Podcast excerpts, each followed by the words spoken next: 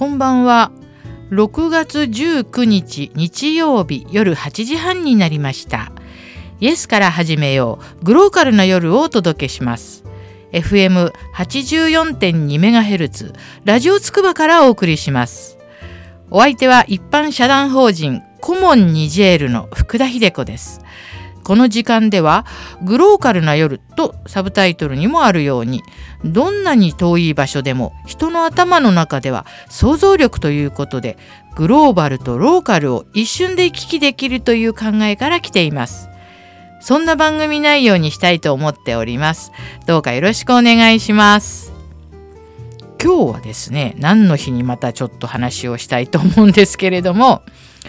まずね朗読の日。日本朗読文化協会が2001年に制定したこれね朗読69の語呂合わせなんだそうです。朗読の日。ねえ。全然福田は知りませんでした。でこれはね次のは知っておりましたよ。応答記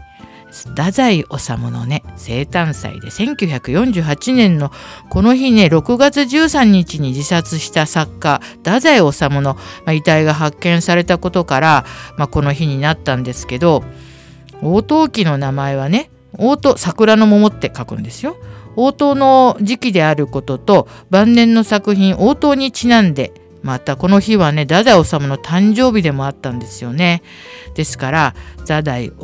の出身地、ね、青森県ではね生誕90周年となる1999年からこの日に行う行事の名称を生誕祭に改めたそうです。これあの私ね友達が三鷹にいるんですけどね三鷹に玉川上水って流れてるんですけど駅の近くからまあ今はねえこんなところであの自殺したのみたいな感じの場所なんですけれども、まあ、昔はもっとね多分うっそうとして木も生えてたと思うんですけど太宰はねあの本当にファンが多いですよね。あの又吉先生ですか？作家の 又吉先生も太宰治のお話をよくねしてますよね。あの火花で一躍もうね有名になりましたけれどもあのぐらいの年齢の人が太宰治をやっぱ読んでるっていうことは太宰治っていうのはねもうほんと永遠のねやっぱりすごい作家なんだなと思いますよね。そしてもう一つ今日はねなんとロマンスの日って言うんだそうですよ。6月19日が。なしかもこれねすごいまた聞いてる人は福田またこういうことに食いついてと思うかもしれないんですけど日本ロマンチスト協会。もうこれねこれだけで私はえ一体もうすぐサイト見ましたよ。これ本当に大切な人と極上の一日を過ごすということを推奨している。つまりロマンティックロマンが6で T が1で9がこれ9って語呂合わせって、これミキサーさんすごいなんか笑ってますけど、これ、これ書いてあったんですよ、ここに。すごくないですか？ロマンティック、ロマンティック協会、ロマンスの日。2007年、新しいですね。2007年に作られた日本ロマンチスト協会。えー、これ英語名が日本ロマンティストアソシエーションは大切なパートナーとの持続可能な関係づくり実現に向け向けロマンチスト育成プログラム 6, つ6つのアクションと倦怠感削減のプログラム 3R を全日本に、えー、あ全全日本に共有し実践している。倦怠感削減ってこれあの CO2 削減にかけてるんでしょうかねすごくないですかこのプログラムが。これもねサイト見てねもう私はもう釘付けになってしまいましたよロゴマークまであるんですよ。なんか知らないんですけどもじゃがいもの花がモチーフになっていてこの教会の本部は長崎県雲仙市であのサイトにはねなんとねロマンス力診断というのがありますから皆さんやってみてください。私はね研究員っていう段階しか取れませんでした。ロマンチスロマンス力研究員ってこれなんか名刺に書こうかななんて思ったりしますけどもね。でこれ雲仙市ね長崎市の雲仙市があの、まあ、本部があるのになんと2010年にはねロマンスアワードっていうイベントを開催していてね東京で。これあの結構なんかいろんなとこに報道されていたようなんですよ。そして第1回ロマンチスト部門。誰だと思います？ここ表彰されてるんですよ。すごい。ちゃんと。そうです。皆さんが今頭の中に浮かんだように石田純一さんです。石田純一さんが2010年のこのロマンスアワードというのを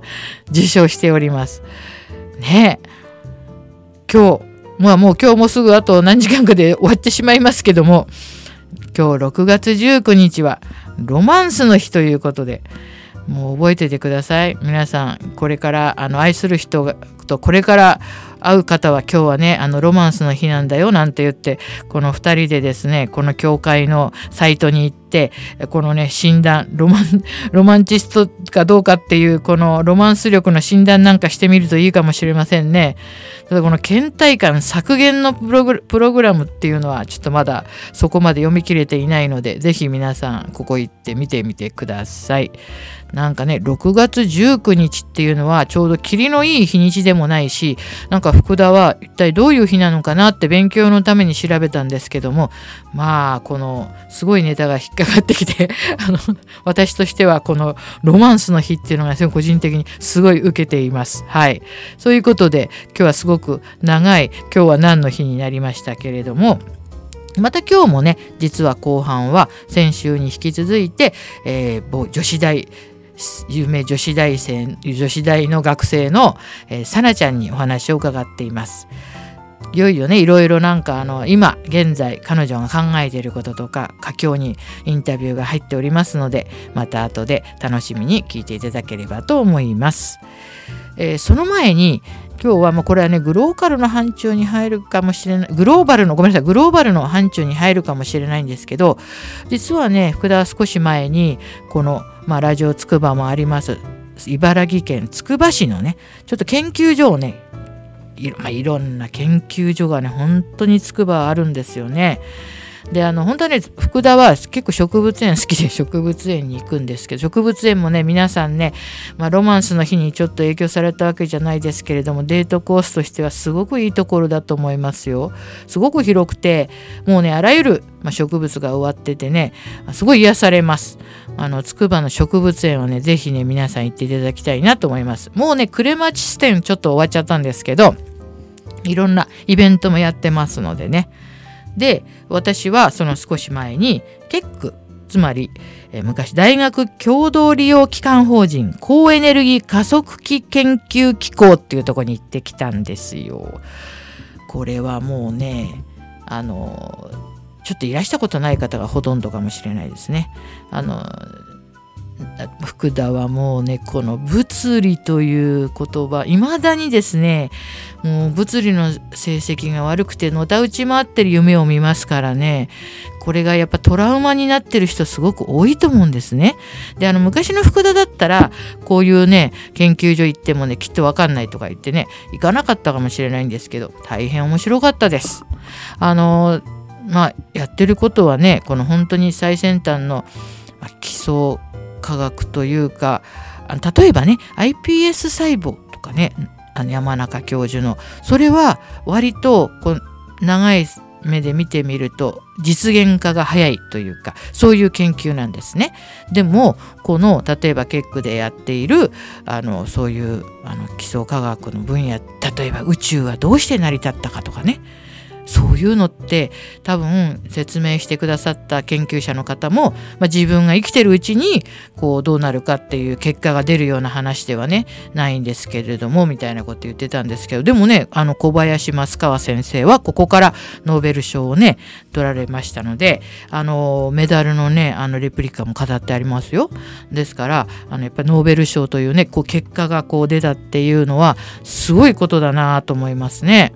であのここに行くとあの本当にねあの、まあ、よよまあ、ここれちょっと先生に怒られちゃうかもしれない説明してくれた先生、まあ、要は物質と反物質をこうパーンとぶつけたらねどういうのがあの出るかとか宇宙船どどどういうふうに飛び散るかとかね。それでビッグバンの謎を解明しようとか、まあ、そういうことをしてるとこなんですね。ですから、まあ、あのここもねあの多分ねこれニジェールの私活動をしてますよね。ニジェールっていうのは今まで40年間大体日本の24時間中1時間はニジェールのウランで発電して、まあね、原発政策のこのいいか悪いかっていうのは別にして使ってたんですよっていうことを私はいろんなところにねお話ししてるんですけどこのケックさんもねものすごいあのいざ実験となるとですねあの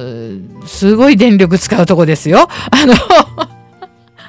ちょっとね聞いて驚くぐらいのもうあの電気をね使うんですよね。でも今はねですからそういうふうにまあ電気も使うし場所もそしてやっぱこういろいろ費用もね昔はこの研究は国ごとにやってたんですけれども最近はこのように大学共同利用機関法人と書いてありますようにあの日本の大学の垣根を越えるだけじゃなくて世界のもうイギリスやアメリカインド中国からも学生が来てあの共同でかいあのいろいろね実験をしていますそれをね知っただけでもなんかねすごく今ねいろいろ世界では紛争が起こってるじゃないですかねそういうのにやっぱり中国のね学生も来たりいろんな、まあ、韓国とかもう世界中の学生が来て一緒にこのあの基礎科学のね実験をしてるっていうところはちょっとね胸が打たれましたね。あのこういうところをもっともっとあの、まあ、学生の人だけじゃなくて一般の人も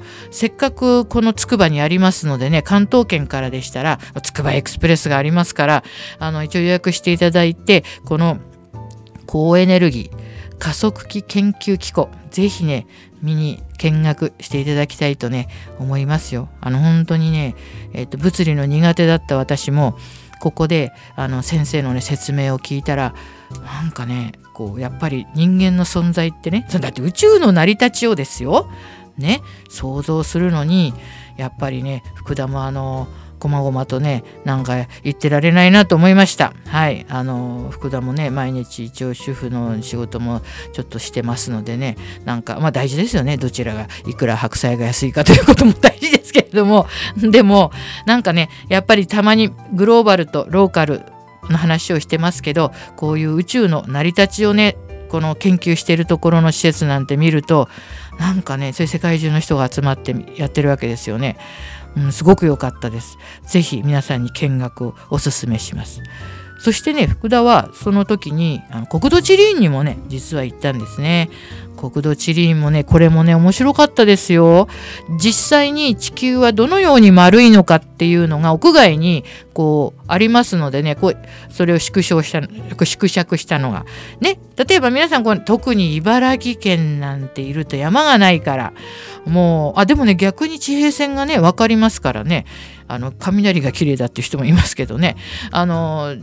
茨城県にねいるとそういうの分かりますけどでもね実際に地球がどう丸いのかっていうのをぐっと縮尺したのがありましてねあの日本列島もねあるんですけどえこんなに地球って丸いのっていうのがね実感できるのもありますからねぜひぜひあのこのね国土地理院入館無料ですから行ってください。あのその球体模型っていうかこのそれが20万分の1になってるんですよ。それでこの地球がどのぐらい丸いかっていうのも見られますしそしてね日本列島空中散歩マップってものすごく大きな日本地図があってこの立体メガネをね見るとねそのね近海の地球とかも立体的に見えてとにかくね自分ガリバーになったみたいで面白いですのでね是非行ってください。今日はねちょっとグローバルなお話の中でこの筑波にある研究機関のお話をしました。ではこれから、えー、その先週に引き続きまして、えー、女子大生のさなちゃんの話をお送りしたいと思います。え皆さん、えー、今日はまたあの先週に続いて現役女子大生のさなちゃんに来てもらっていますけれどもこんにちは。こんにちは。えー、今日はねまたちょっと前前回はまあちょっとこう東京っていうのはね学生に学費の話とかあとさなちゃんが好きな合唱の話とかも聞いたんですけどどうですか？まあちょっとまあさなちゃん前回も言ってましたけど北海道からね出てきてこの東京東京というですね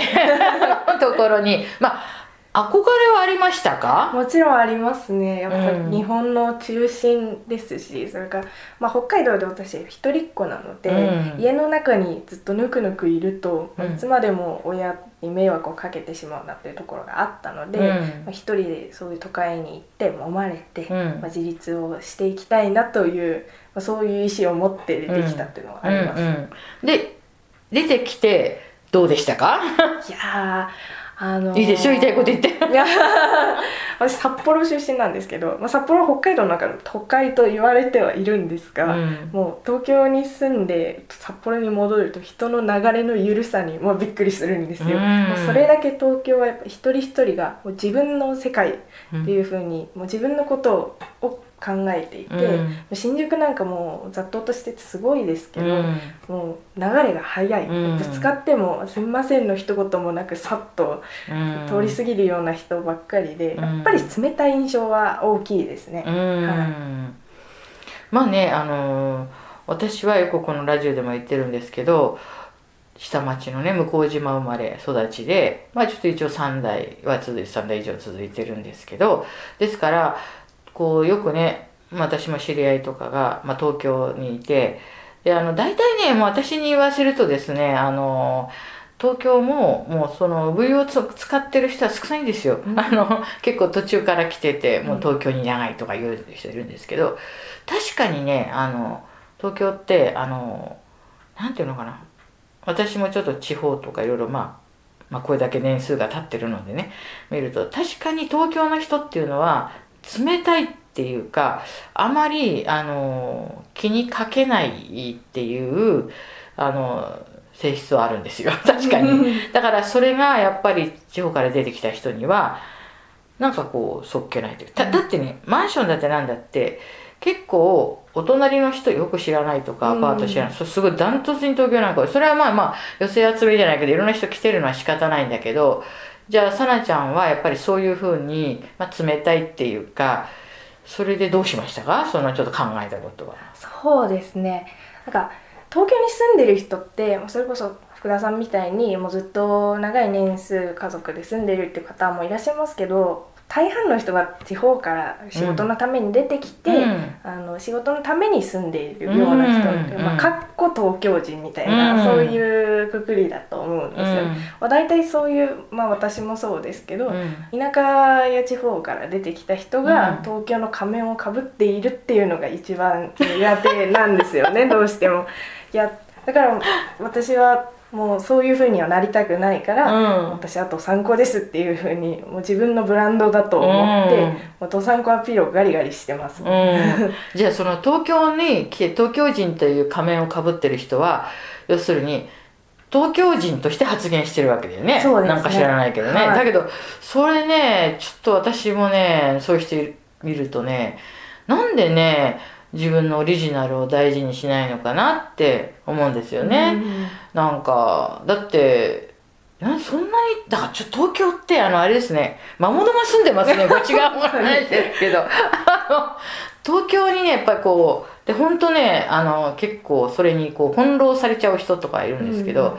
だからさなちゃんの言うことはすごいよくわかる。なんでみんなこう自分のオリジナルをちゃんとこう言わないのかっていうことですよ、うん、私も本当それはねさなちゃんにまさしくも同意見です、うん、でね結構ねうちは夫が京都人だったのでねあの京都の人っていうのは京都人になろうとしてる人には厳しいですよ、うん、非常に。だから、私は別になろうともしてなかったし、私は東京人だし、でも、だからね、これあれですね、皆さん、ちょっと聞いて、ちょっと前、ラジオスクーバで言うのはどうかと思いますけども、あの、元からの東京人は、あの、東京人にななろうとしてる人を、ちょっと厳しくする会っていうのを作ってもいいんじゃないかなと、最近は、今、さなちゃんの話とか来て思いましたね。私なんか、あの、よく自分のクラス会とか、ミニ同窓会みたいなんで、よく下町での、まあ、あの、押上の近くの焼き鳥屋ですけど、そこに集まるんですけど、なんかみんな、まあ私たち、私が遊んでた場所にまさにスカイツリーが立ったりしてて、非常にちょっとなんか21世紀少年みたいな感じなんですけど、だから、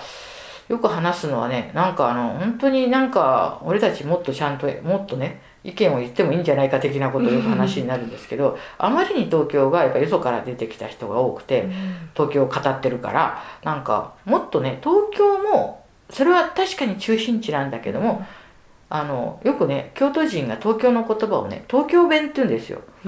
東京弁話さはるしなみたいな。東京弁っていいと思うんですよ。標準語じゃないし。だから東京も一都市なんですよ。普通の地方都市じゃないんですけど、うん。なんかそういうふうにね東京の魔物にねあのあまり振り回されないようにねあのしたいなとは思いますけれども、なるほどね。それでさらにそのまあさなちゃんがそのそういうふうにこちらに来て、まあ、2年暮らしてみてなんかもっと感じることとかもどんどんこの際言っちゃってください。はい。とまあ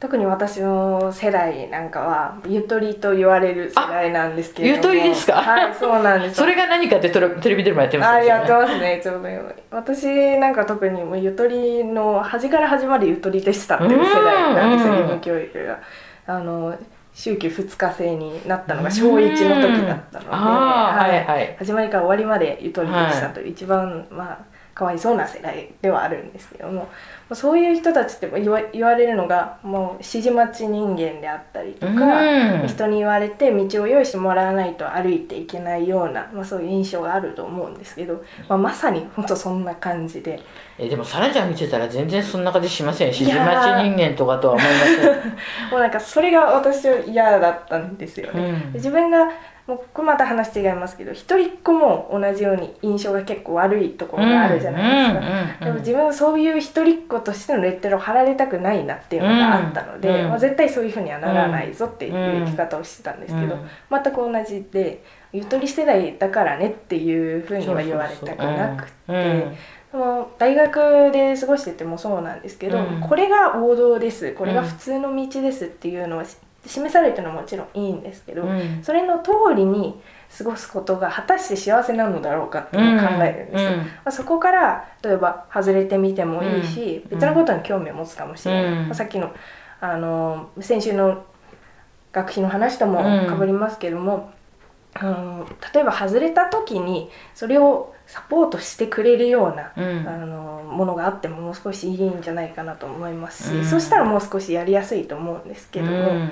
まあ本人自体がその道を進むことが一番安全だっていうふううん。にどうしても解釈しているのが我々の世代が多いので、うん。周りとは外れた道を歩みたくないというか、うん。みんな同じみんなと一緒なら平和みたいな、うん。まあ、それちょっと嫌だなっていうふうには思ってますね。なるほど。はい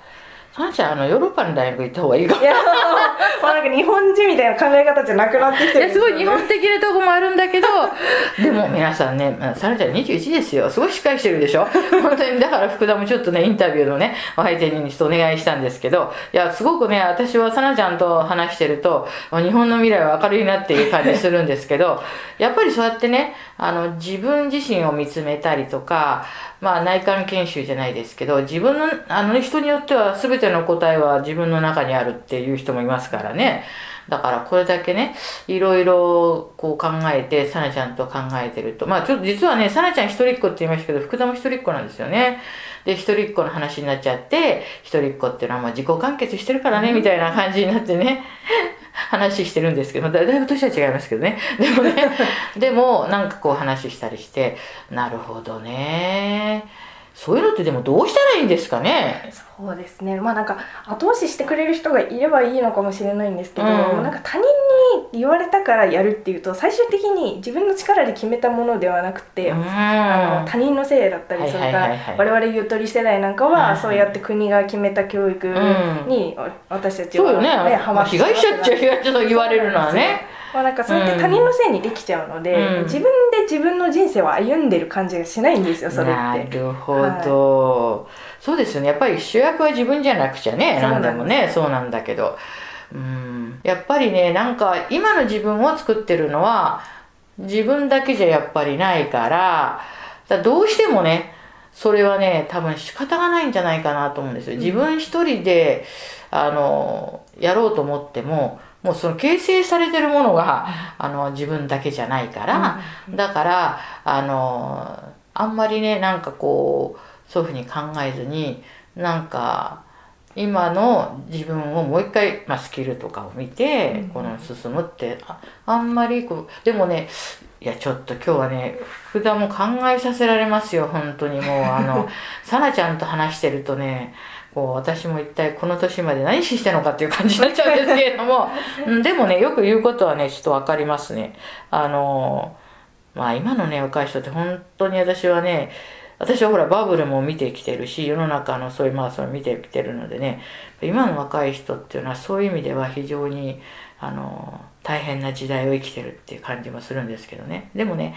あの私はね、まあ、菅敦子さんっていう、まあ、作家が好きであのよく読んでるんですけどやっぱりねこの今を生きてるっていうことそれだけでそれが一番大事みたいなその時代を生きたっていうことが大事だから、まあ、ゆとりもそうだけどもそのバブルの時もあるもそうですけどもこの今の時代に生きてるっていうことがそれが全て、まあ、答えっていうかねじゃないかなって思うんですよね。いやいやいやいやまたねちょっとねまあ好きな人にインタビューしてるんですけどさなちゃんにもねまた再登場してもらいたいなっていうふうに今日はね話を聞いてまた思いました、まあ、またね本当に半年とか少し年月が経ってからのさなちゃんの話も聞きたいと思いますしまあねさなちゃんはやっぱりこう発展途上国とかねそういうところにも興味がありますので、ね、大体このインタビューはねあの初回の皆さん覚えてますか？地盤工学の木村先生もね結局地盤工学の話をしないでね2回終わったんですよね ですからあのあのまたねそういう話もねいろいろ聞いてみたいなと思いますので福田のインタビューは1回こっきりではありませんのでねあのじゃあまたねさなちゃんあの話をね聞かせてもらいたいなと思います。はい。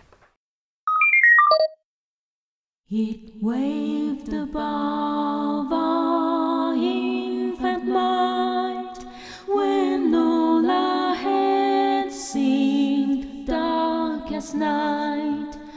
It witnessed many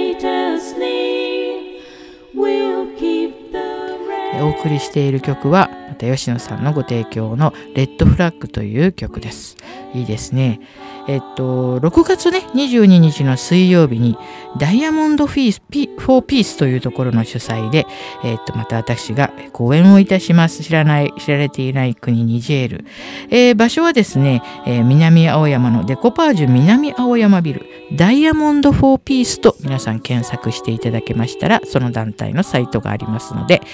えちょっとね、えーもう定員いっぱいかもしれないんですけどもご興味のある方は見てみてください。えー6月もねなんだかねあっという間にどんどんどんどん日が経っていってるんですけれどもね梅雨ももう竹縄って感じですね。皆さんどうか体調を崩されないように湿度が多いですので気をつけてください。ではあのまた来週お耳にかかりましょう。ありがとうございました。